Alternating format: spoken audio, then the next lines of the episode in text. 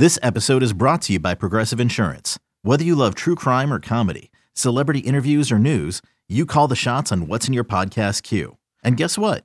Now you can call them on your auto insurance too with the Name Your Price tool from Progressive.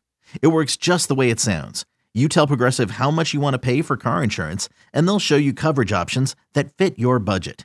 Get your quote today at progressive.com to join the over 28 million drivers who trust Progressive. Progressive Casualty Insurance Company and Affiliates. Price and coverage match limited by state law. Am I where I need to be?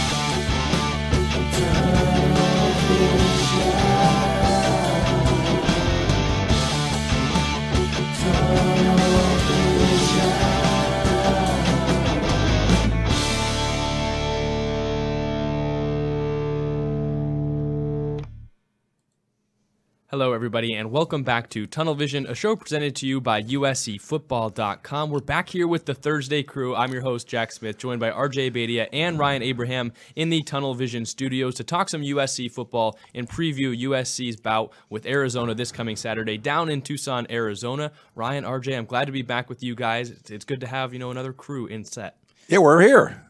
We're, We're back. back. Yeah, I've Yeah. been in on a Tuesday, uh, Thursday show in a while. The original lineup is back. the original lineup. I love it. Uh, it feel like does it feel like we've not had football for like a month? It kind of does.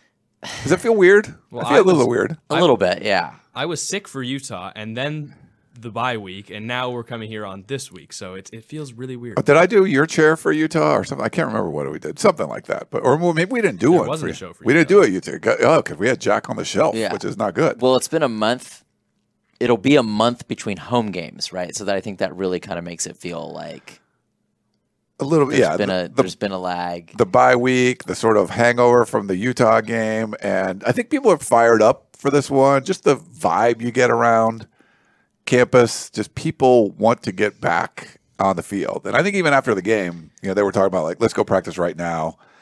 It would have been better if you had like a home game, like if the Cal game was coming up or something, as opposed to going on the road for Arizona. But I'm really curious to see how this team responds because obviously the last, you know, the last thing, you know, you were leading or, you know, tied or leading for 59 minutes plus, and then at the very end, you lose that game. Heartbreaker. Caleb Williams crying. You got a week off. You sort of like a lot of extra time to absorb that loss. Like the bounty, the quicker picker up, upper, just absorbing all of it, absorbing all the juices of that loss. And now you get to go on the road and take out a team that's really, really bad on defense and Yeah. then uh, pretty good on offense. Yeah, and I think the other part of it to me that I'm really interested in is just to see USC physically because Lincoln Riley made it very clear during the bye week this was not going to be easing up on the throttle. True. Especially given the given the um, given the nature of the loss, right? USC struggled on defense. They struggled to tackle. It was it was rough, right? And so Lincoln Riley made it clear last week this was going to be physical. This is real practice. This wasn't going to be a, a, rest week. We know, I think, from talking to Brett Nealon, um, they got Saturday off. They got last Saturday off That's to good. just be college football fans. But aside from that, it's been full go. So you're just kind of curious about. I think our anxiety for them, it's like a trillion times, right? To Right. be in their game uniforms. you know, you're sitting on how many times on campus have they been asked about the Utah game at this Right. point? You know what I mean? So I do think there's some anxiety, and I think it's largely kind of positive, just ready to go that we that we picked up on from them this week. Yeah. Yeah, exactly. I think we're ready to go on the podcast. It feels good to be back, even though it has felt like a very long time. do this. since We've been in the studio. As always, leave your guys' comments uh, on YouTube and I don't know, Ryan, are we on Facebook today? We're not on Facebook, so I'm still working on that. I apologize if any of the Facebook people that are watching live on YouTube or on Twitter, thank you for doing that. And you can leave your comments on YouTube, and Jack can put them up on the screen. Uh, it's been a while with the, the I don't know, we had some weird Facebook permission thing. So I'm working with 247 on it. Hopefully we can get that resolved soon. I did talk to someone this week about it, so my apologies that we don't have uh, Facebook going yet. I know there's a lot of Facebook, you know, listeners and and viewers, so I, my apologies that we're not live on Facebook right now. Yeah, well, if you're on YouTube, leave your comments down below and I'll be able to put them on the screen. Leave some questions that we can respond to at the end of the show. If you just write question or leave a question mark at the end, I'll be able to filter through them and we can cycle through uh, kind of the back half of the show and respond to some questions. But I wanted to start off today's show with something that we were just kind of mentioning, which was the energy in and around practice from the players, the coaching staff, and just the overall vibe. I thought there were a lot of encouraging signs morale wise coming off of a big loss against Utah and the bye week. USC, you, you you can think about possibly coming out and not having as much energy after something like that, but it feel like there was more energy, and that's what the players were saying too. So I would say that morale wise, confidence wise, energy wise, there were a lot of encouraging signs around USC practice today, even talking to the players after practice. Yeah, I mean, I was listening to some national podcasts, like John Canzano was talking about this today when they were previewing the game, and uh, you know he's covers the Pac-12 and does a great job doing it. He was at the Utah game, and he said, you know, you have all these players that came in from other places. Were you worried about? Okay, now they lost. Are they going to be like check out and stuff? And I never got that vibe at all. Like first, the chemistry on the team is way better than I thought it would be. Like we we talked about this a bunch of times. This isn't like a group of mercenaries. This is guys that came together, and I feel like they are rallying around each other. That this isn't going to be a a loss is sinking the ship. A loss, I, I think it's a, a, rallying cry, to be honest. And I think that's what we've seen this week. But I don't know what do you think, RJ. Well, I think you're right, and I think Mekhi Blackmon, transfer, so kind of a perfect example of what we're talking about, said he actually made it a point from the Utah game through the bye week to make sure he was picking guys up to even actually be a little bit more vocal and be more encouraging and make sure that guys he said you know the classic 24 hour rule right like that loss should not be taken any further. There were teaching points, areas of improvement, whatever. Yeah. But he seemed to feel like the team's attitude was kind of where it needed to be. And, you know, if you go back, I think, to the Stanford game, one of the things that stood out was if you remember the post game press conference, Lincoln Riley referred to um, USC's bad history at Stanford as if it was his own. Yeah and a number of transfer. I think Travis Dye made a similar quote of like, "We USC yeah. have not done well at Stanford." You know what I mean? And I just thought I that, that really kind of struck with me. Like, these guys are very USC now. They're not. Lincoln Riley is not the former Oklahoma coach now. Current. You know what I mean? He's USC's coach, yeah. right? Travis Dye is USC's running back, and I think that attitude, for whatever we don't know about this team, they've come together. They're a team this isn't a group that at this point we can say with any evidence doesn't like each other. I think they really do like each other. I think they like playing together, and I think we've seen that in a six and one start. And I think it's funny you mentioned some of those guys that when you have a team that's put together this way, where there's a bunch of guys that are, you know, the Calen Bullocks or the Tuli Tuipulotus that were, le- you know, the leftovers, the guys that came over, and then a bunch of new players. When you have a Mekhi Blackmon who's emerging as a leader on the defensive side, or a Travis Dye who's calling players out and you know and being a leader. Obviously, Caleb Williams, like to get transfers to come in, a couple of them from Pac-12 schools, and really, you know, uh, even like Austin Jones when they, you know, he played against Stanford. You're seeing these guys come in play like these leadership roles. And uh, that's, I think that's a really good sign to see. Like, it's not just like Caleb Williams isn't here to like get a bunch of NIL deals and just you know try to win the Heisman and like these guys are part of a team. And I think you have to give Lincoln Riley credit for assembling that because you could bring in really good players, but somehow he was able to bring in a whole bunch of guys that seemed to be on the same page and to get the transfers, especially from in conference, being leaders on this team, sort of give an indication of what USC's you know player leadership was like before too.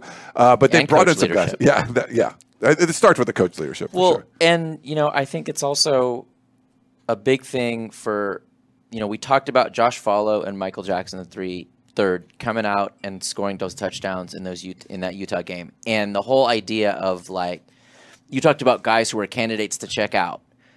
If you're the leftovers on a team when a new staff comes in, you're prime candidates to be guys who checked out. Yeah. And not only did these guys not check out, they hung in for six games of not getting any action, but still working, still yeah. being productive. And when their moment came, they stood up and they answered. And Lincoln Riley was almost as happy for them. Oh, 100%. Yeah. In the aftermath of that, as he has been for any of his transfers, for any of things that Caleb Williams has done, you know, for any of his former for Mario Williams, guys he's already known. You know, there hasn't been a there hasn't been an our guys their guys divide Right. that we've been able to perceive. I think we would all kind of agree on that. Yeah, And I haven't think- seen that. I mean, you remember even just last year there was like a Texas versus California thing. Like there was Yeah, there were absolutely. clicks. There were this was there were some mean girls stuff going Yes. on. And I don't I don't feel that anymore. No. Sorry for the reference. I don't know if you got that I, one. get, I know what Mean Girls is. And Oh, I, thank you. All right, finally. I don't want to distract We from the just- show. We wish just hop a decade till Jack gets it. We tried the 80s, no luck. We tried the 90s, nothing. 2000s, though, okay. Somebody, an older brother, somebody told him well, something. someone thought I didn't know Star Wars, so uh, I, I, I hate to distract the show, but I looked up for a second, and Cam Rising isn't playing for Utah. Wait. he didn't, he didn't start. Um, well, Wow. that, that's a that's a worthy distraction. Um, but I do want to just finish up that one quick thing. I would say That's crazy. seven games into the year, a lot of what I thought we'd get from Lincoln Riley, we've gotten. But I've been surprised about the human element with him. I've been surprised about, I mean, I don't think there's a better word, like the affection. He's really fond of this team. Yeah. I think he, I think it's real. I don't think he's just throwing that out there. I don't think he's the kind of guy who puts fake emotion out there. He doesn't put a lot of emotion out there. So when he does, I think it means something Yeah. you know and i really do think like he's built something real obviously at the end of the day it's the it's the scoreboard that's going to matter it's the wins and the losses but there's a lot of reasons to feel good about this team and i think that's maybe the biggest surprise about what this this season and what the what USC has become to this point in the year college football's changed and i know there's we have some fans that don't like it. There's a lot of changing going on and i think you have to adapt to it. But there's it's not always going to be good. Like we've you know for whatever reason you see like a texas a&m that has a very effective collective that brought in the best recruiting class we've ever seen like the like all the rankings that you've ever done. Like this was the highest rated class in history um, and they're not doing very well. It's not like the, all those freshmen are playing, but a bunch of those guys have got suspended. There's been a lot of. Like, it's not easy to bring together a whole bunch of talent. Like Phil Jackson was a great coach for a reason that he could take a Scottie Pippen or a Michael Jordan or a Shaq and a Kobe. Like to put those egos and all that stuff together. There's a talent to be able to do that. So you got to give Lincoln Riley credit for that. I'm not saying Jimbo Fisher can't, but they've added all this five star talent, and there's a there's obviously some problems uh, on that team. Um, and you know maybe it's different when you're adding established college players and stuff. But there, you could have brought in a whole bunch of guys that really. I mean, you bring in the Biletnikoff Award winner Jordan Addison. For him to not check out of the uh, was it the Oregon State game or whatever? Like he caught the touchdown at the Yeah. end. Really wasn't targeted at all. The offense was pretty terrible. And you'd be like, why did I come here? Why you know? No, he was in the whole time. He would block. He would do whatever you need to do, and he made the play at the end of the game when you needed him to make it. So, all that stuff is indication of that. You're, you're right. Like I feel like these are a bunch of guys that are playing for each other, and it didn't have to be that way. And I would think, you know, Lincoln Riley mentioned this theoretically at the start of the year when he came around. Like, this isn't going to be the model. This isn't going to be the blueprint. You know what I mean? Like, right. You don't want if- to do this every year. If USC tried this 10 times in a row, there's nothing that says it would work this smoothly the other nine times. Yeah. You know what I mean? It, it, there's a reason you don't want to bring in 35 guys that you don't know who have never played a single game together. That's the other thing that you got to realize, right? Is that this roster has played seven total games together. yeah. That's it. That's the age. You can refer to individual veterans or guys who have been through this or been through that, but it's the unit that matters, right? It's the 11 guys, the 22 guys, right? They're only seven games into their status. Like that's that's the era. It's seven games old at this point, and I think what we've seen off the field is as encouraging as six and one has been on the field. Yeah, I love when we get to talk about like different rivalries, and when you hear from players that saw this from, oh yeah, when you know when Travis Dye was talking about playing Oregon State, like I played those guys a bunch of times, or whatever. Like that stuff is pretty. f- It's kind of fun. Like oh, that's a whole different perspective, you know. Or Absolutely. like Eric Gentry had played, uh, you know, in front of fans at at Utah, where. Ralen Goforth didn't because he went there in 2020 when there wasn't no fans. So some of the stuff like that, you get these like different perspectives too. And I think that's all those are all, all teachable moments. Like everyone can kind of share their experiences, and there's a lot of kind of Pac-12 uh, influences there, where you know you might be you might step up and talk. You know, Eric Gentry might have been able to tell people about what it's like to play in front of the MUSS, where a lot of the guys on the team never would have had that experience. well, that scene, right? The Eric Gentry scene is one of the iconic images. Again, it's so funny, right? Because they lost the game, right? But between Falo and Michael Jackson and Eric Gentry hobbling out of the ton- out of the Yeah. injury tent onto the field to pump up his guys. Tyron And- Hudson catching a touchdown. yeah, you know, there were a lot of signs that that what we've been hearing about this team's chemistry were validated. Yeah. I thought coming out of that game, and now I think it's about moving past the moral victories because there are still some pretty big things for this team to play for right now. Yeah. I think if you're like an Eric Gentry and you were a freshman All America and you come over from Arizona State and you could say, you, we could ask you a million questions. You could talk about where these are my teammates and blah, blah, blah. You're not, you're not hopping out of the, the injury tent. Like, and let, like you could lie. Like you could basically say, yeah, and not care about the team.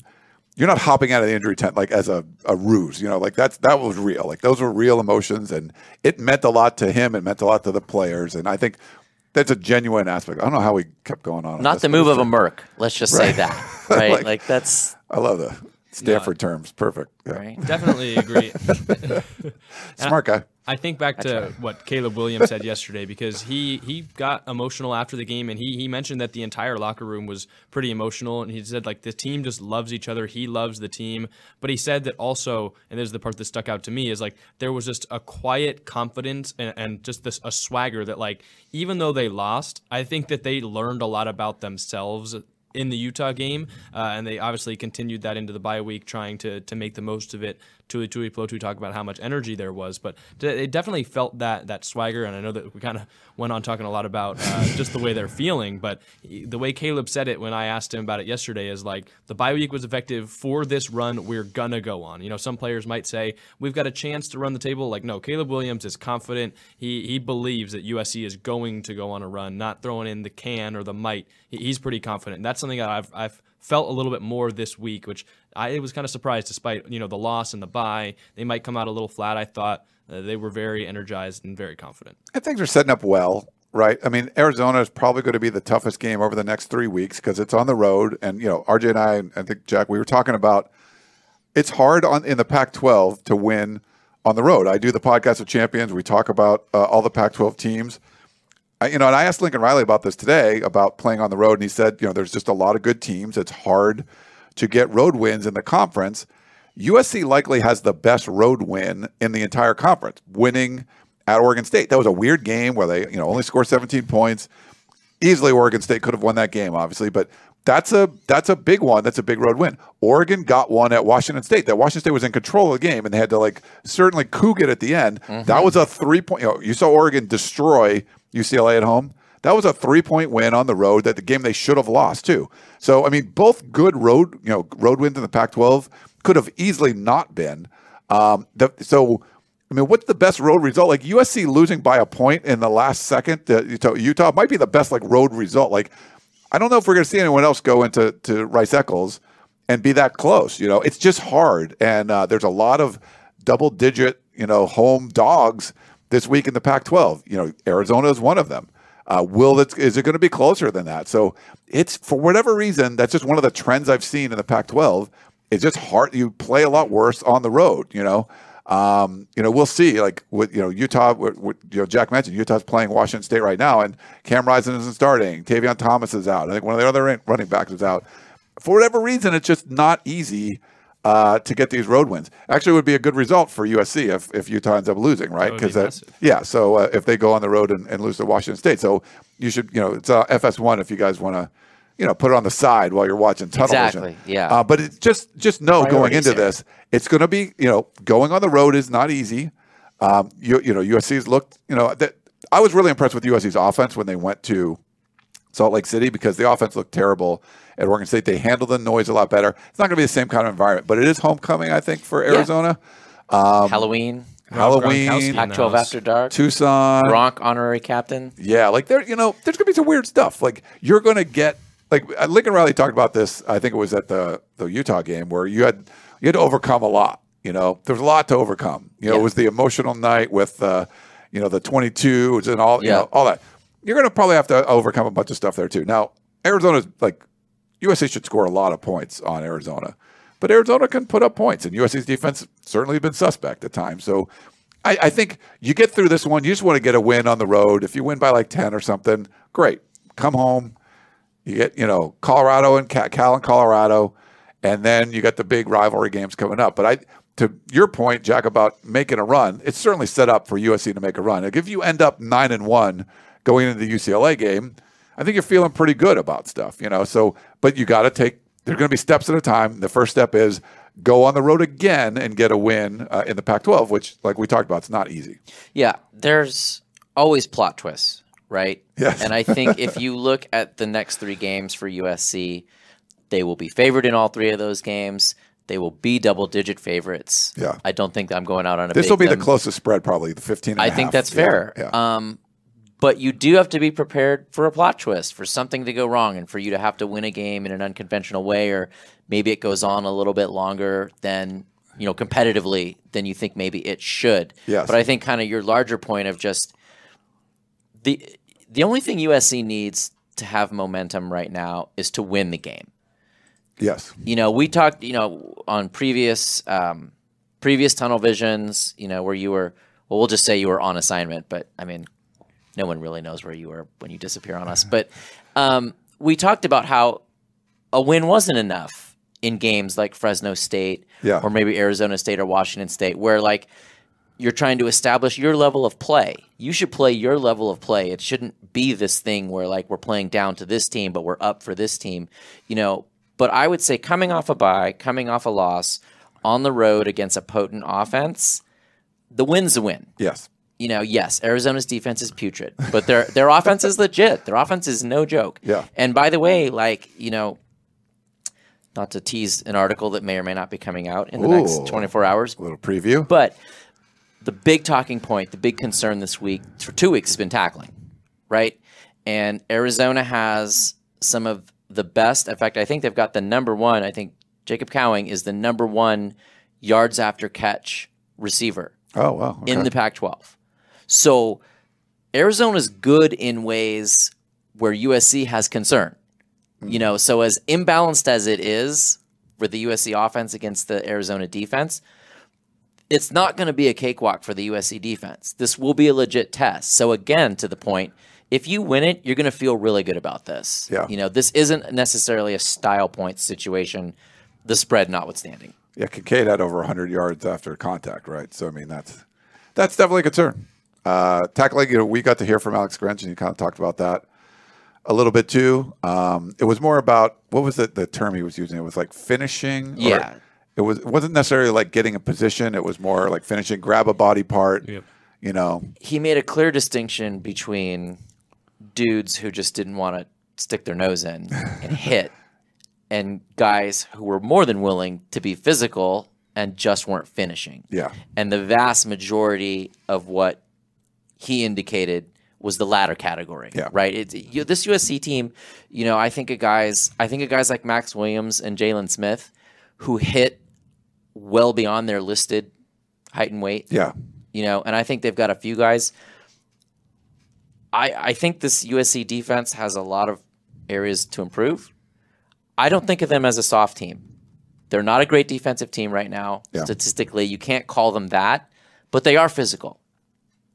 I don't think of too many times this year where I thought, A, they were just consistently getting beat up. They've been beaten, yeah, as in outplayed, outworked, or whatever, but not physically beaten. Right. And I haven't seen, and, and as opposed to last year, maybe the biggest contrast, I can't think of a single stretch of play this year where they've checked out or tapped out. right. No, I, I think you're exactly right. Yeah. You know, even in the wake of the avalanche that Utah put on them, No, they, they were hitting. They were still, you know, I mean, it's not like they weren't there. You're still And- trying. They just weren't. Then they would give up the big play. They weren't making that play. Well, that was the frustration, right? I think Shotgun had a great picture of Rising on the two point conversion.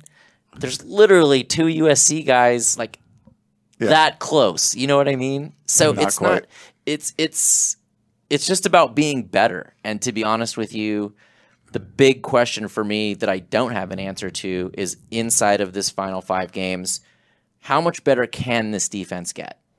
You know, like all fan bases, Alex Grinch, the coordinator, has taken it for two weeks. Like it's Oh, yeah. it's been pretty consistently, you know, and statistically, it's not crazy. We're not, we're not trying to convince you that USC is an elite defense Right. and you're just off the mark.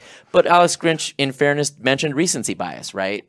Like they are as much who they were through the first six as they were through the four quarters in Utah. You, you can't like, okay, well these are the only four quarters we're going to judge you on. That that's not how that works. True. Well, yeah. yeah, people were there were some praise for Grinch after the second half against Washington State, where again they would have another second half shutout. So I, I'm not going to go as far as to say that the Utah game is an outlier for the USC defense because we saw that something was in the weeds. You know, after the first couple games, where it's like one of these teams isn't going to make as many mistakes. They're going to score when they get in the red zone, and then USC is going to have some trouble. But RJ, I think you're right in the fact that last year USC got pushed around and bullied like on the playground.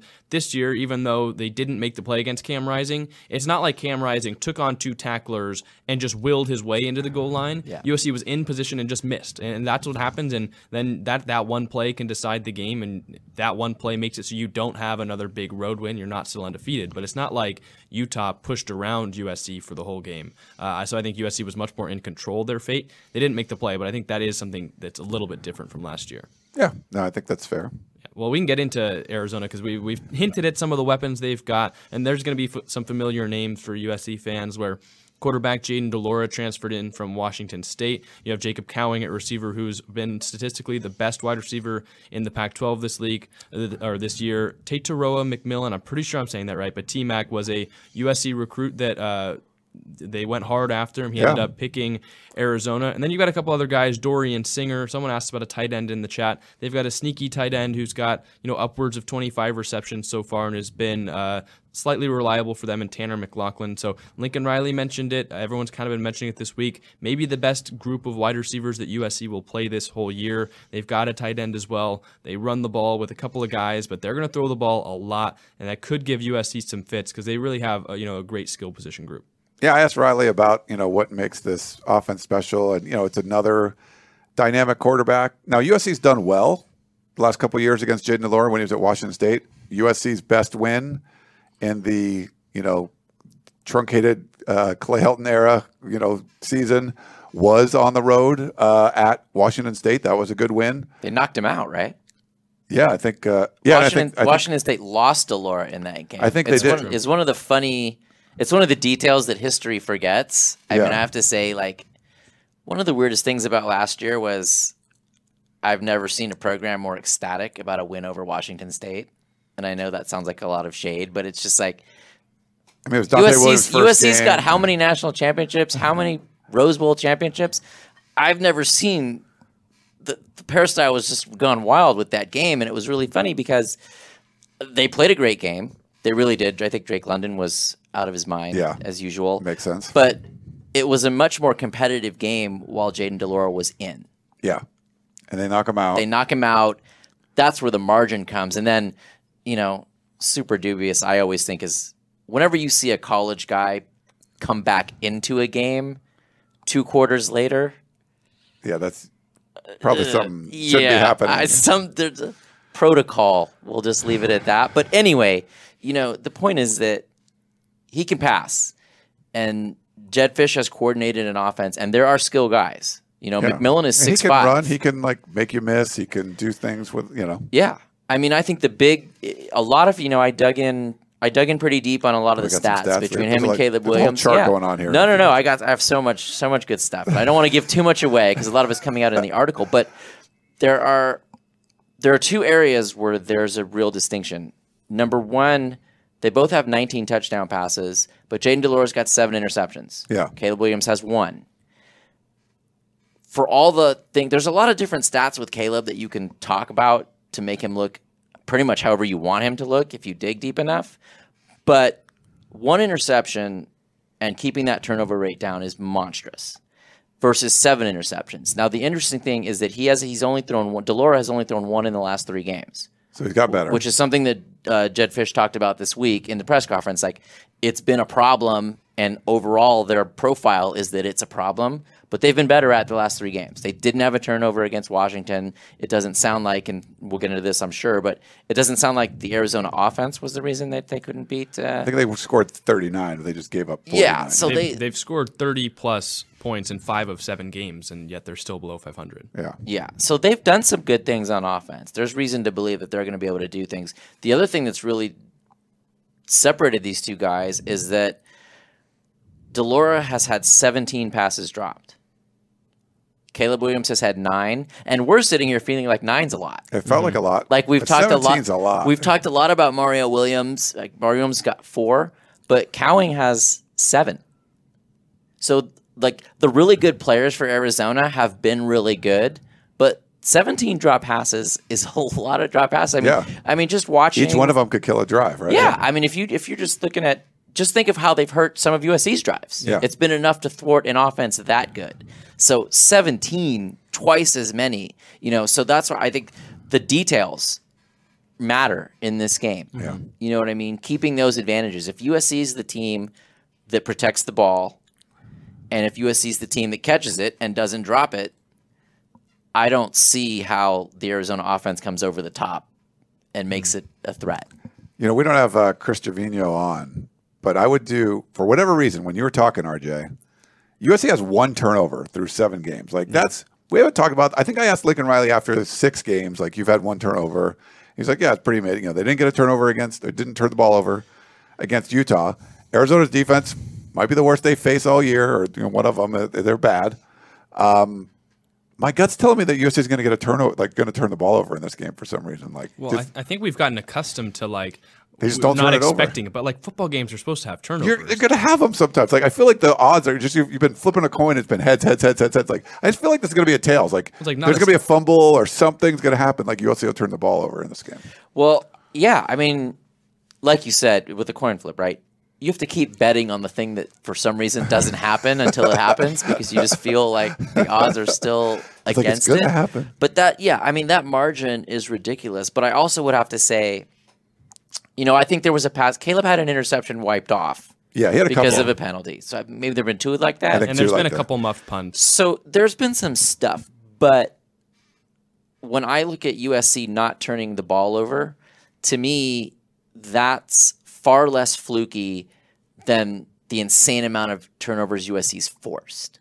Right? We distinguished earlier in the year, there have been some great turnovers where pressure came, forced a bad throw, defensive back made the play. Those Yeah. are kind of earned turnovers as opposed to there's also a bunch on the resume where a quarterback just threw it off the ball, the hands of his own guy, Yeah. and a, a room service, you know, pick happened. But Yeah. I think like, yeah, you you have to bet on it happening, but I also think you shouldn't just diminish it and dismiss it as not part of what they've done well. They work Like, at that. They work at that. And I feel like this defense is is opportunistic. Like they try to force turnovers, but that you're not going to get that every time. Right. And when you don't get sacks, you don't get turnovers. You the Utah game happens, and you're not getting stops at all, and you're just allowing you know. So it can be a little feast or famine, um, and there was definitely a lot of famine uh, in the Utah game.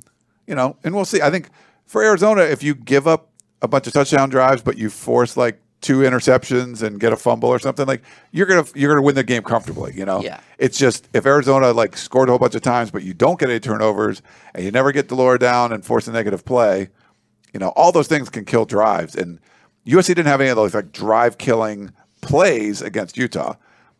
Arizona's more likely to give those up. So you got to get some against the Wildcats. Yeah, and I think you know those are the two talking points for Alex Grinch, right? Tackling, get a guy down. If he makes a five yard catch, make it a five yard gain. Don't Yeah. make it a twenty five yard Exactly. gain, right? And then you know the other part is he talked very explicitly this week about wanting more pressure, specifically from the rush end position. Um, it was kind of funny because I think that someone asked him about Nick Figueroa, who's been getting reps over there, and the question was sort of a ramp up to, "Oh, how good has he been doing?" and and you know that kind of a thrust. But Grinch took it as like, "We cannot find a guy to do this job." Uh, yeah. You know, like he's basically was matter of fact, as he kind of always is. He's like, "Yeah, Nick will play as long as Nick is Nick produces there." But we need more overall. We need more from that group. It wasn't an attack on Nick Figueroa, but Yeah. it was like we need to get pressure. And with both of these quarterbacks, two thing one thing I will really say is first of all, they're both used to getting pressured. It's just under 40% of their dropbacks that they're facing both pressure. guys? Yeah, Okay. for both guys. So it's a comparable number.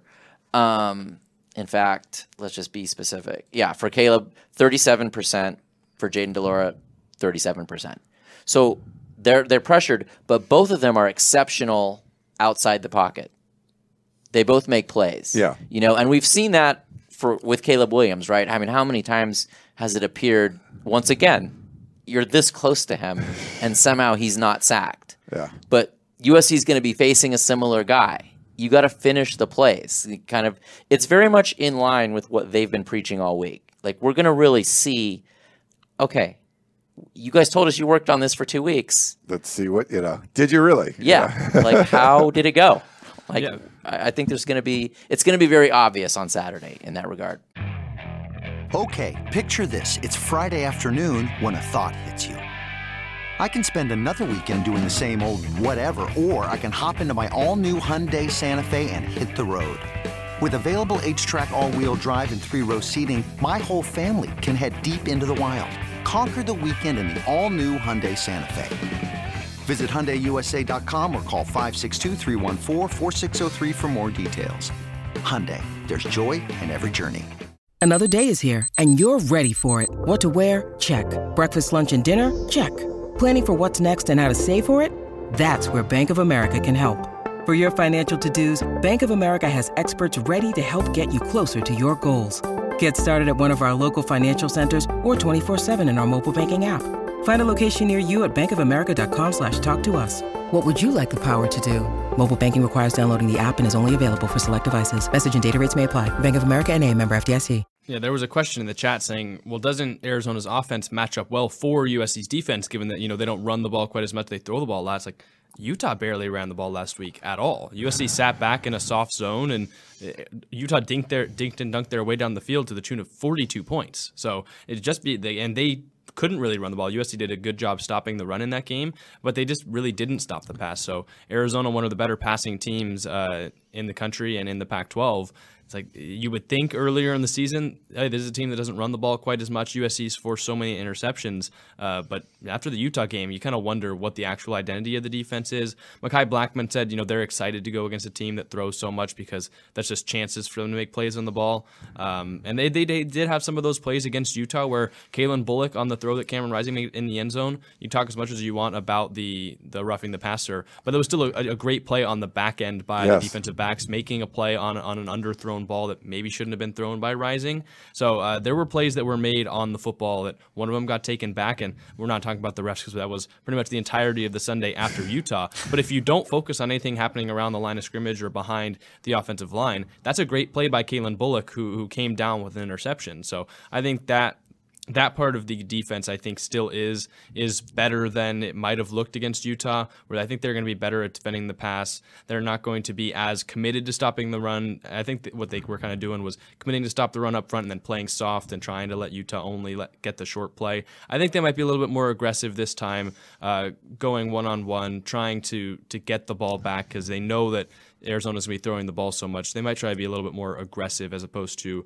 what I think we saw the first half of the Arizona State game as well, where they were really just letting the offense come to them. Uh, that they ended up fixing in the second half of that game, just couldn't figure out against Utah. Yeah, and I think the threat of the run, and that's something that USC was giving up a lot of, the edge runs and all that stuff. So I think there was a conscious effort to try to stop that, and then they sort of suffered on the, the what they did well with pass defense. And I think in this one, you're probably not as worried about the run, so maybe you can focus more on what you do well in the pass defense. So yeah, in that respect, I think they'll be it'll be a good matchup, like strength on strength. Well, and I it actually kind of makes me wonder if, despite how good USC's offense is, that Lincoln Riley doesn't get tempted to run the ball and shorten the game a little bit. Yeah.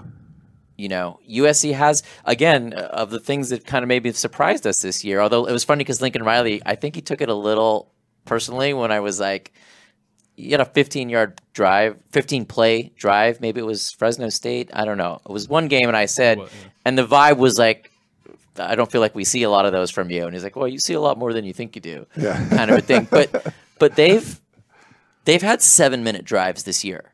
Yeah. They've had game shortening drives. And it, trust me, it's not like Lincoln Riley's ever going to not want to score points.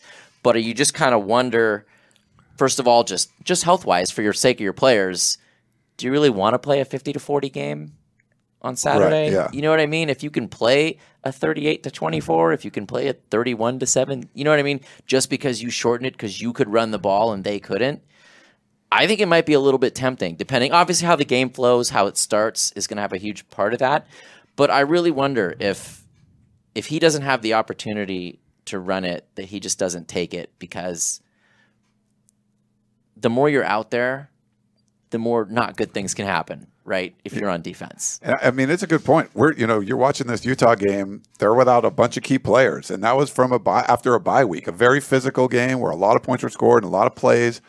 We don't know who's going to suit up for USC. I mean, we can talk about the injury stuff a little bit. You know, we don't get a lot of info, but Lincoln Riley was asked about it today. But you might not see Jordan Addison or Eric Gentry or Andrew Vorhees, or you might not see Ralen Goforth. Like there might be a whole bunch of key guys like out for that one. Um, again, in a very physical contest, road game.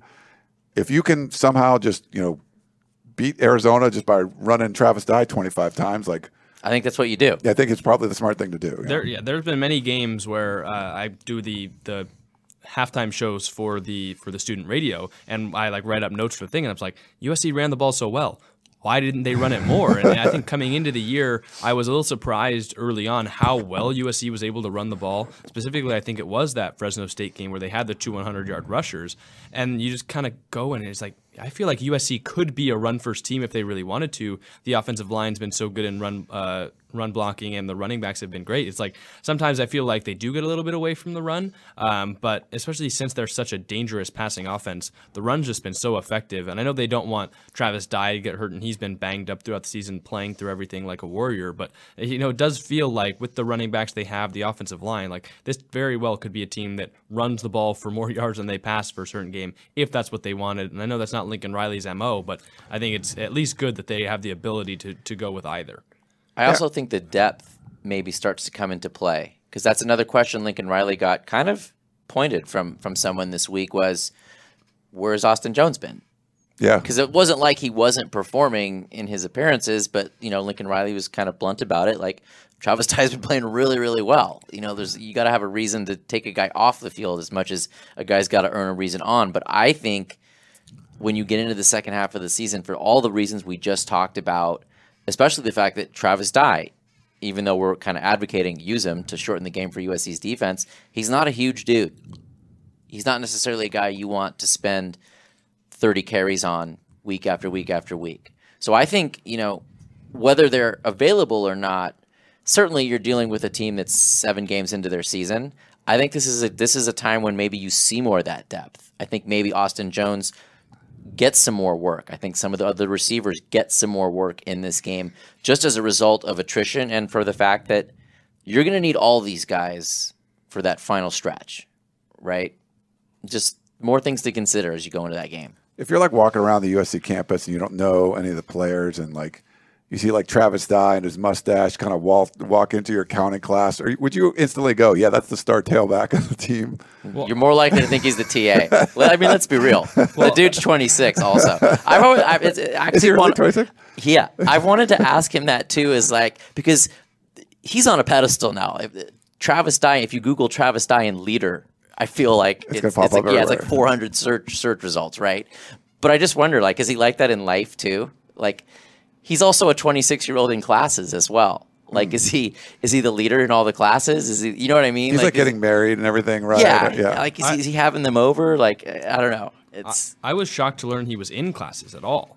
Uh, I thought that he was Yeah. kind of just a, a grad student. He's getting his doctorate or something. something. yeah. But yeah, 'cause Probably, yeah. They, they mentioned this week he, he had a, a school project, and I was like, I 100% thought he did not take any classes because I see players walking around campus, and I'm like, I've never seen Travis Dye so I just assume he's 26. He's just not in classes. He's he's just playing football for the semester. So I was kind of surprised um, to learn that. There was a specific question that kind of asked uh, and hinted at the depth uh, from Kevin on YouTube, asking that if Addison doesn't play, do you think that the Arizona wide receiver top four is better than the USC wide receiver top four? ooh, Um, that's a good question. Yeah, I think it's. I mean, heading into the game, I think I think you're going to wait, kind of wait and see what happens in this one. Um, but they, they've they've done really well. You know, without Addison, like you might give the edge to Arizona, but it's close. I don't know. USC's got some pretty good guys. I mean, Mario Williams is like I mean, you've got. I mean, you. That's the thing. There's a whole layer of dudes who we still haven't even. You know what I mean? Like, Right. There's Michael potential Jackson, guy, yeah. C.J. Williams. Yeah, C.J. Williams you know. was a much higher rated recruit than uh, Tate Yeah, Terrell Kyle and Ford was a five star. You know, like yeah, Yeah. There's, there's dudes that just aren't. Put it like this: USC is far less compromised if they have to play this game without Jordan Addison than Arizona would be if any of those three guys Yeah, were unavailable. I think you're. Yeah, I think that's a very good point. Yeah, Shotgun just texted me that Travis Dye's only 23. So RJ, I don't know where you're getting your your age. Oh, his from. number's 26. Oh, yeah, I was gonna say We'll just 26. blame I was that. gonna say, like, we'll just I- blame it on that. Yeah, 26 is a bit of a stretch. I feel like I was like, I thought I would know that. Like I was like, I'll trust RJ if he's twenty. Yeah, so twenty three. Thanks, Yeah, shotgun. yeah, all right. He's number twenty six. He's Yeah. twenty three. But Well, in that- reality, we didn't say he was age 26. We just said he is 26. So maybe we were talking about his He number. like owns that uh, number. Yeah. I got to wear that. Shotgun's our editor. Yeah. he he never he never misses he never misses and he never misses any of my misses. Well, I think so, he's I think he's jealous of Ryan that he doesn't get to be on the podcast with us today. yeah. He's, he texted me like before, like, "Am I not on?" I'm like, "I love if he's here. I love it when he's going to be on. It's just it's a little harder to do a remote. So if we can get three people that are in the studio, it's just a little better. You know, that's all. I mean, I love having Shotgun on. He's great, obviously. Well, and obviously he's, he's good at fact checking us as well. Uh, Yeah, we've that's got a couple other questions on YouTube. Oscar asks, uh, why didn't SC let Utah score on the last drive and then give Caleb uh, one to two minutes to drive and get the winning field goal? Yeah, I mean, I think we're putting the Utah game in the rearview mirror, but yeah, I agree. I mean, they I think they mishandled the last drive. Like they should have called timeouts. You have to get a feel for. And I was talking to David Woods about this. About did you guys watch the UCLA Oregon game? So Dan Lanning, we call him Land Danning on the show. Sure. Um, I'll coach Chip Kelly. Like that was a game you could tell that there wasn't a lot of defense being played. Every possession mattered. They went for a, a, an onside kick early on to steal a possession. They did better in the middle, you know, the middle eight, you know, the end of the first half, beginning of the second half, knowing that UCLA was going to get the ball to start the second half. Got up a couple of scores, knowing that it was just going to be a back and forth, back and forth thing. Yeah, you're still going to try to get a force a field goal instead of a touchdown on defense, but knowing that it's just going to be one of those back and forth games. If you can steal a possession here and there, that's that's a smart way to manage the game. The way it was coming down the end of the Utah game, th- there's no way would you have thought that USC was going to get a stop. Like you have to think about our best chance to win this game is by getting the ball back and letting. I don't think you let them score, but you call your timeouts to get more time left on the clock. So I, I would have said that's what you do, not let Utah score. I, I don't mind you trying to stop them, but call timeouts earlier on to, to preserve some of the clock. Yeah, I think that the thing that rankles or, or frustrates in that in a situation like that is the clock is not going to save you. You know, I there there have been some games. I think Yeah. there was a, there was a playoff game in the NFL last year, the 49ers and the Cowboys where they literally just ran the clock ran out on the Dallas Cowboys. But in most scenarios, especially in a game where the clock stops on first down conversions, like you're not going to get saved by the clock.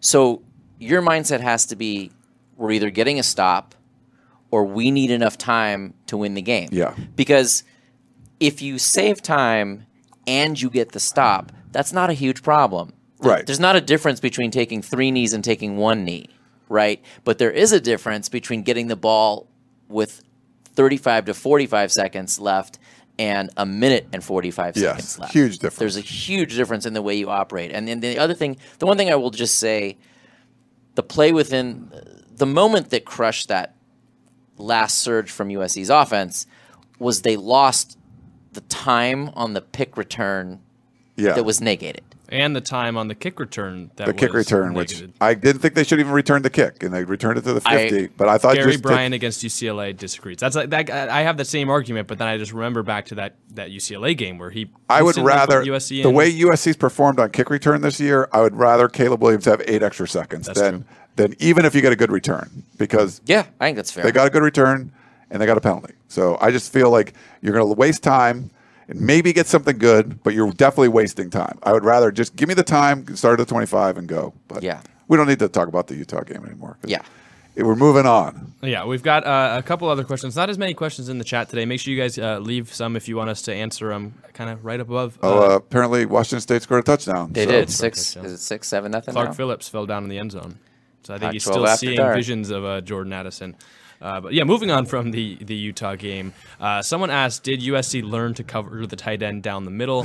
We, they, there weren't many questions asked about the tight end this week. Um, it kind of seemed like a subject that SC players weren't talking about quite as much. I, I, think I asked Mekhi Blackmon about it. He didn't know Dalton Kincaid by name, uh, and that so was kind of funny. Yeah. Asked him by number, and I I, I don't know. We, there isn't. I don't think Alex Grinch would talk about. I don't know if he was asked this or you guys were in that scrum, but uh, I guess yeah, we don't really know much about whether USC learned to cover the tight end. Uh, but I, will bet you there was more of an emphasis after Kincaid went 16 of 16 catches on targets. Well, this was, and again, not totally unexpected, but the peristyle has had no shortage of defensive coordinators suggesting what needed to happen yep. schematically from a play calling, you know, perspective. But USC took that issue head on last week, at least verbally. And time and again, what they said was, yeah, we gave up catches, but we killed ourselves by not tackling yeah. and not finishing. And Kincaid specifically, I think if you go back to the film, there were multiple plays where a catch and an immediate tackle doesn't sink USC, but catch and lack of an immediate tackle yes created mon I mean, what did he have? What was it? 236, 240? I forget I forget the number. 234. When yeah. a tight end puts up over two bills on you, it's very rarely because he's catching 80 yard well, he just fly he, patterns. You he just had I mean? a catch at the at the line of scrimmage that he took for uh, 15 yards. So yeah, so there you're like uh, like six air yards and then how many scrimmage. It was so, it was a, a, a air yard, and and, and, and again, eh, they're not really wrong either. You, you do need a better plan for the tight right. end, especially in a game like that where he's the guy that they're targeting. It, it you know, you can't I mean, like you can't let 16 balls go to the tight end and every single one of them be successful. Like not a single one wasn't successful. Like yeah, that is insane. Like how does yeah I don't know that might be the worst performance against a single player USC's had in a long time. I would like think Like a skill guy. Yeah, just constantly like, doing it. Where like you like, could have a guy catch like two 80 yard bombs or something, but like just the consistency mm-hmm. that Kincaid had. Like I don't know if you've ever if you've ever seen well, something like, like that before. Greg, Sixteen of sixteen. Like what? Like I don't know. Consistency with the lack of suspense, right? Yeah. Yeah, so because clear. everyone knew where the ball was going yeah. they didn't at a have, certain point. I mean, they really weren't finding many other weapons outside of him. Bailey had that. The he had some times where it was hard for for Mekhi Blackmon to match up. They had that one deep ball down to the goal line, but outside of that, like no one else was really making plays. I was really shocked that like I know it's not the Alex Grinch way to completely sell out on one player, but at the same time, it forced someone else on Utah to make a play which I, I was kind of surprised by. So I, I you're obviously not going to face a Dalton Kincaid every single game, and USC has had some problems guarding tight ends in the past couple years. But uh, I don't think that you're going to have a tight end go for, going for 265 yards on you and a couple touchdowns and 100 plus after the catch. But it, sometimes you know all it takes is one play where the the offense needs a first down, they turn to the tight end. Uh, I think that that Arizona has a, a good enough tight end in uh, in Tanner McLachlan to possibly make you know one or two of those clutch plays plays if they really need it. But again, you're not going to be facing Dalton Kincaid. But at the same time, I think it's it's definitely true that USC should have had a better plan going into that yeah. game. If Arizona has a huge game, it's going to be like de Laura and one of those receivers. They're like have some crazy game. It's not going to be. Yeah, I mean, know. look, McLachlan six five. Yeah, there's almost no way Arizona doesn't try him. Yeah. if you're watching that Utah film, like yeah. Okay. Might as well try Yeah, let's give that a roll. So that that's the thing that's so fascinating, right? Is that I think, like we said before, like all the stuff that we've talked about USC is going to get a very clear chance to demonstrate what they've right. learned and what they've done. It's not even, you know, it's not a thing where like you're playing a Stanford or you're playing like an Army or where there's no comparison to what you just saw. So we don't really know what to do with this. I think Arizona has seen what works. I think the conference has seen what works. And we're at the stage of the season now where when you find something against another team, it's in the game plan. Yeah, not, you are going to. You, yeah, yeah, there's not going to be a well, we're the, we're this kind of team, so we won't use that. No, they're going to throw to McLachlan. They're going to throw to those guys. They're going to throw it up in the air. You know, T Mac is six five. McLaughlin is six five. You're going to need answers there for yeah. sure. Yeah, we've got another question. With Brenden Rice's lack of production, who could you see stepping up into his role? I don't know if it, he has a role. I mean, just everyone has like roles. Yeah, know? I don't know that I grant the premise necessarily. Yeah. Which is not to say he's had an enormous amount of production, But in this wide receiver room, again, and I think it's a good sign. This is very much a meritocracy. Yeah. This is very much what did you show us this week? Yep.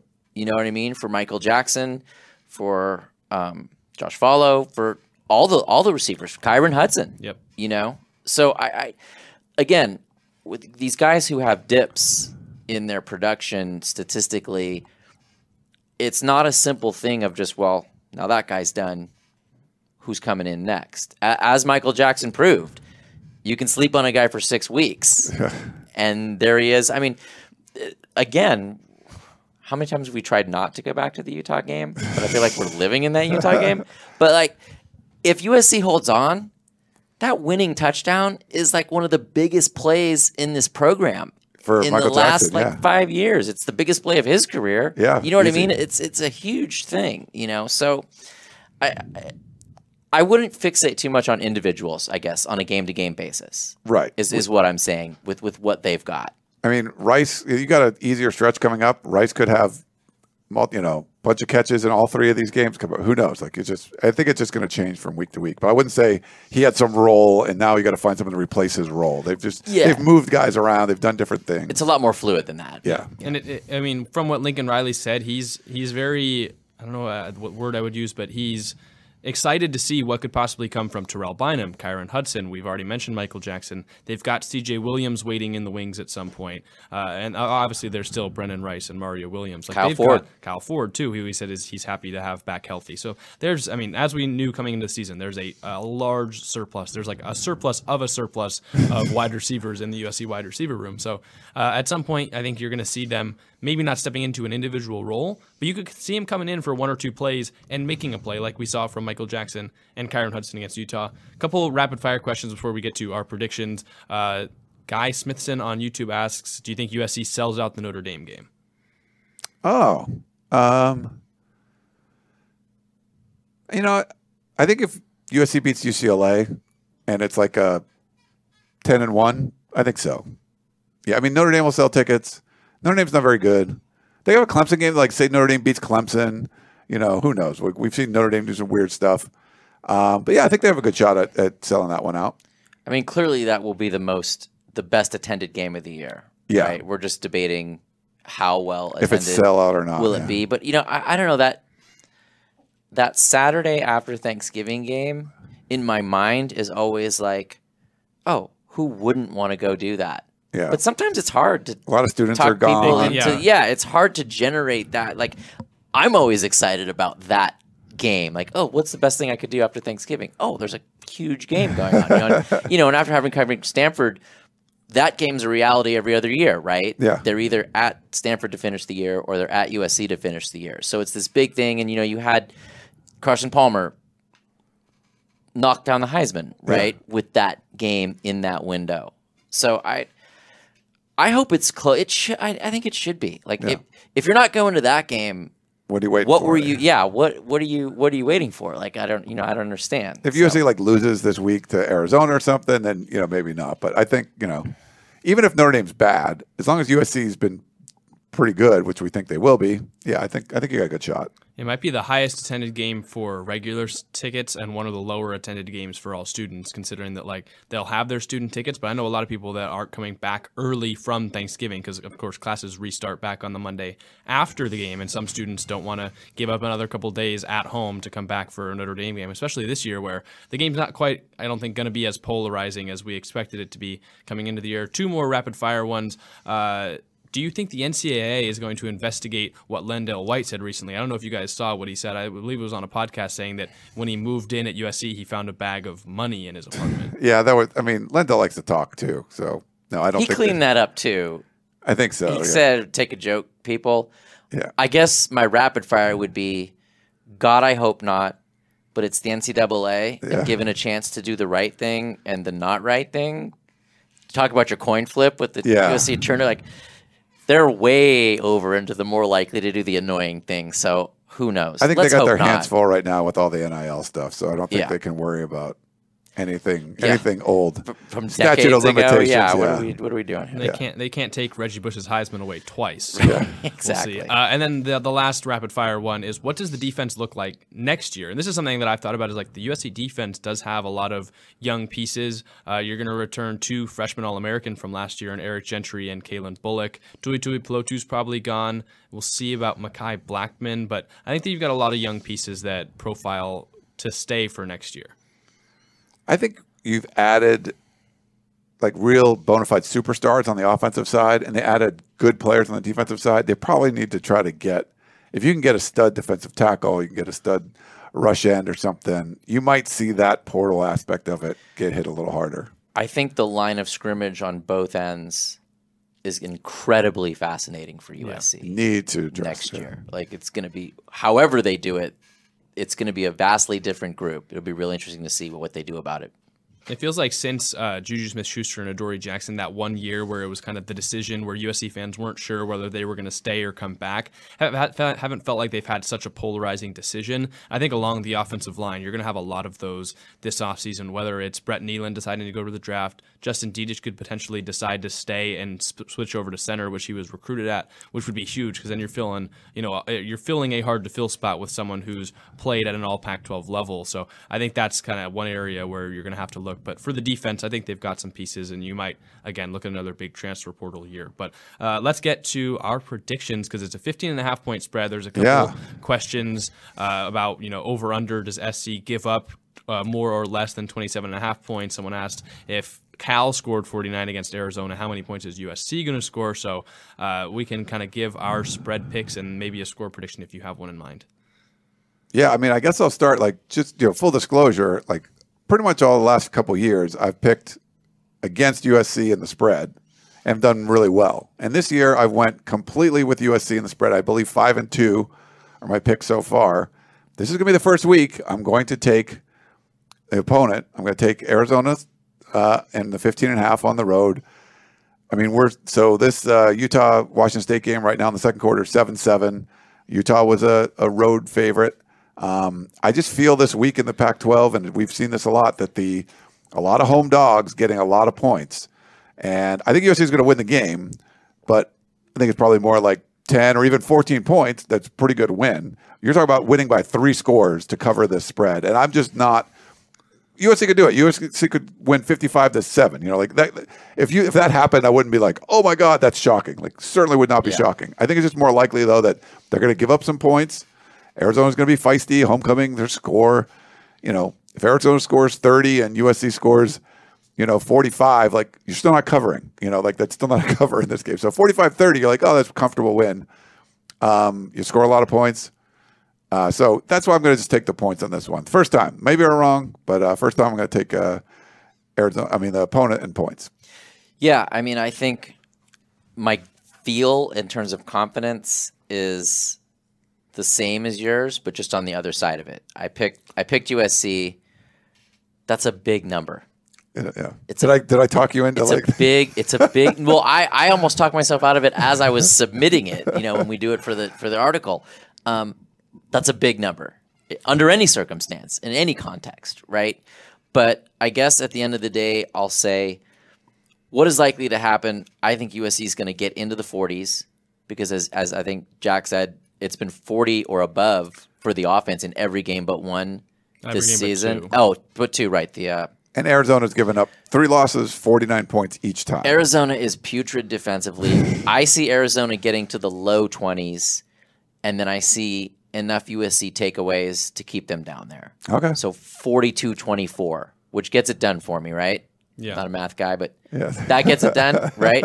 But 42 27 does not. Right. So I'm going to be rooting against some some 48 yard Arizona field goal with like six seconds left that no one's going to be caring about, but it's going to be determining, you know, my level of expertise for the week. Yeah, you get you have to worry about the backdoor aspect of this too, because USC could be up clearly by you know three scores, twenty four points or twenty one points, a lot of it, and then Arizona gets a garbage time touchdown, you know, and they end up covering. So yeah, we'll see. All right, what do you got, Jack? Well, I, I, I think you guys are kind of conservative about it. I mean, f- saying USC is going to score 42 when in all th- or the three of the last four games for Arizona they've allowed exactly 49 points. Like uh, USC hasn't been in above the 50 since the Rice game where they put up 66. I, I'm rather confident they're getting to 50 points, and it's hard to not win by more than 15 and a half points when you're you scoring get to 50, that's Uh, true. so e- even Arizona, they've they've scored 30 plus points in five of seven games. I believe USC's averaging 22 ish points a game given up. Uh, so uh, even if you have Arizona in that range where you can score if you're them.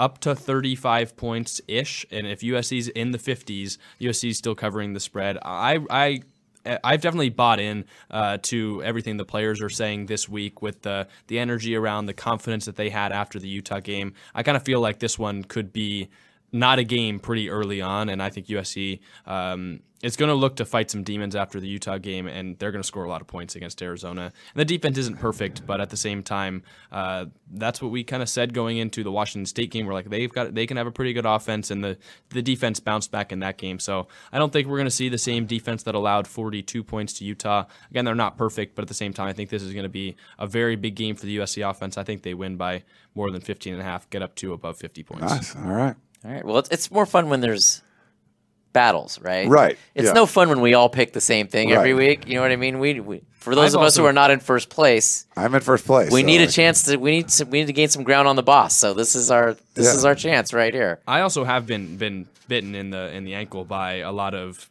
picks like that where I'm like, oh, the Rice game, that's way too many points. What were they favored by? Like 25 ish, 20, It 24? like 29. Jack is something. chastened by that game. Yeah, yeah. And, Like, I and I, think- was like, there's no way. And then I was completely right for the first half. And then they decided to come out and throw three picks or two pick sixes right off That the bat to help start you, the yeah, second yeah. half. And I'm like, well, uh, there, there that goes. So, um, you know, I, I think that I, I'm gonna go not conservative. I feel like it's kind of more conservative now to pick a, pick USC and the points as opposed to to pick them not to cover. Yeah, I would just say it's if this was a home game, I would pick USC minus 17 or something like that. But just being on the road, I'm telling you, it's just Pac-12 after dark. Pac-12 games for whatever reason have been really tough on the road. You know, you just don't look the same. Like you don't, you know, yeah, a lot of people are scoring a lot of points. Um, they're doing it against Arizona at home mostly. You know, so you know this is on the road. So we'll see. But scoring that many points is hard sometimes. you Can we know? can we get a day game at any point? Kind of wondering if that's ever gonna if that's ever gonna happen this season. I mean, homecoming's a seven. So Cal. is There's a- only one chance left. There's only one open. Notre well, realistically, right? I guess they could, in theory, put the Notre Dame game on it today, but Yeah, probably that seems not. destined for 5 p.m. You would like, think is so, it ever yeah. on at another? Because you have to consider the Notre the, the Midwest. Like they're not. That's kind of when they want to watch Yeah. the game, kind of a deal. So I think the UCLA. I mean, 12:30 in the classic blue That would be and pretty red good. uniforms. That would be Yeah. good. That would be a reward for a number of 7:30. Who even cares what uniforms? Watch they're it be like the big new, the Fox, Yeah. like big, you know, Yeah, like- get Gus Johnson in there. Let's let's do I'm just something. worried. I already look pale enough behind the lights that like with all the night games, I'm not getting enough sunlight on Saturdays. So yeah, no, it's especially well, with the Cal is. announcement for 7:30 p.m. I'm just hoping they've got another day game so I can get some sun. nice. Uh, I think that's all we've got. You guys have any kind of final thoughts as we wrap it up? Make sure you check out USCFootball.com. Oh, Lots of content going up. RJ's We- writing great stuff. Austin, great stuff. Trevor, Trevor. Trevor, great article on Max Williams was this week. If you didn't read out. that, you need to take the time to do that. But the last thing is, we need a name for the studio. yeah. Yeah. You're, you're throwing it out there. You're putting it out to Uh, Yeah, the, you guys like so this is our Tunnel Vision studio. So that's what uh, Jack called like Tunnel Vision Studios. We do more we do a lot of podcasts in here too, more than just Tunnel Vision, but I don't know. What do you think USCfootball.com studio, what should we call it? If you guys have any uh, ideas, It's the era of branding. We've got to have. The We got to have it. We got to have branding. The We- 247 Sports USCFootball.com studio where they film all the podcasts. plus plus plus. plus plus plus like Yeah. that one commercial. exactly. But yeah, send us your, send us your ideas. Uh, tweet at Or your us. sponsorship offers. Like if you Yeah. want it named after you, I think maybe Uh, we would we we are- be open to that. We were- would definitely be open to that. yeah, All right. uh, for sure. The Yeah. Thurston Howell. come come come to the Sunday show with preloaded studio name ideas and best one will get shouted out on the show. And I will I'll search through them and and put my favorite one on The the, best one might win. Yeah. Yeah, well, of course. The, we we need a name for Get a something. plaque or at least a sign Ribbon- in magic cutting ceremony? Put it on the whiteboard if nothing We else. could put it on the whiteboard. Yeah, uh, but make sure you hit the like and subscribe button on all that stuff. We will try to get the uh, Facebook. the Facebook stuff running. And I forgot we had a new, an updated intro with some cool new uh, highlights. So I forgot to download that. I will get that for next time. So Sunday we'll have a new intro to the show too. So those are Way kind to fun. tease it. RJ, you know, I've noticed that we're not on the intro. We're on the show, but we're not on the intro. I Well, know. Well, we gotta, you got you got to earn it. I'm joking. You got to earn it. we, it's uh, fine. We can work on it. Yeah, we I can. think I think we need a studio name before that. I like Uh, the joy and wonder that they get when it we pop on, Jack. Uh, that's true. you That's know what I very mean? It's like, oh, usual cast of characters. Oh, wait, no, it's the fun guys. Yeah. uh, well, anyways, I think that's going to wrap up all we've got for you guys today. Thank you so much for tuning into Tunnel Vision. Enjoy USC's game against Arizona on Saturday. We'll be back here on Sunday night. It'll be me, Ryan, and Chris. Unfortunately, no RJ till next Thursday. Uh, but we'll be breaking down everything that happens in USC in the USC game. USC favored by 15 and a half. Make sure to check out uscfootball.com for all the articles and news prior to the game, and follow us all on Twitter for updates during the game. But that's all we've got. We'll see you guys on Sunday.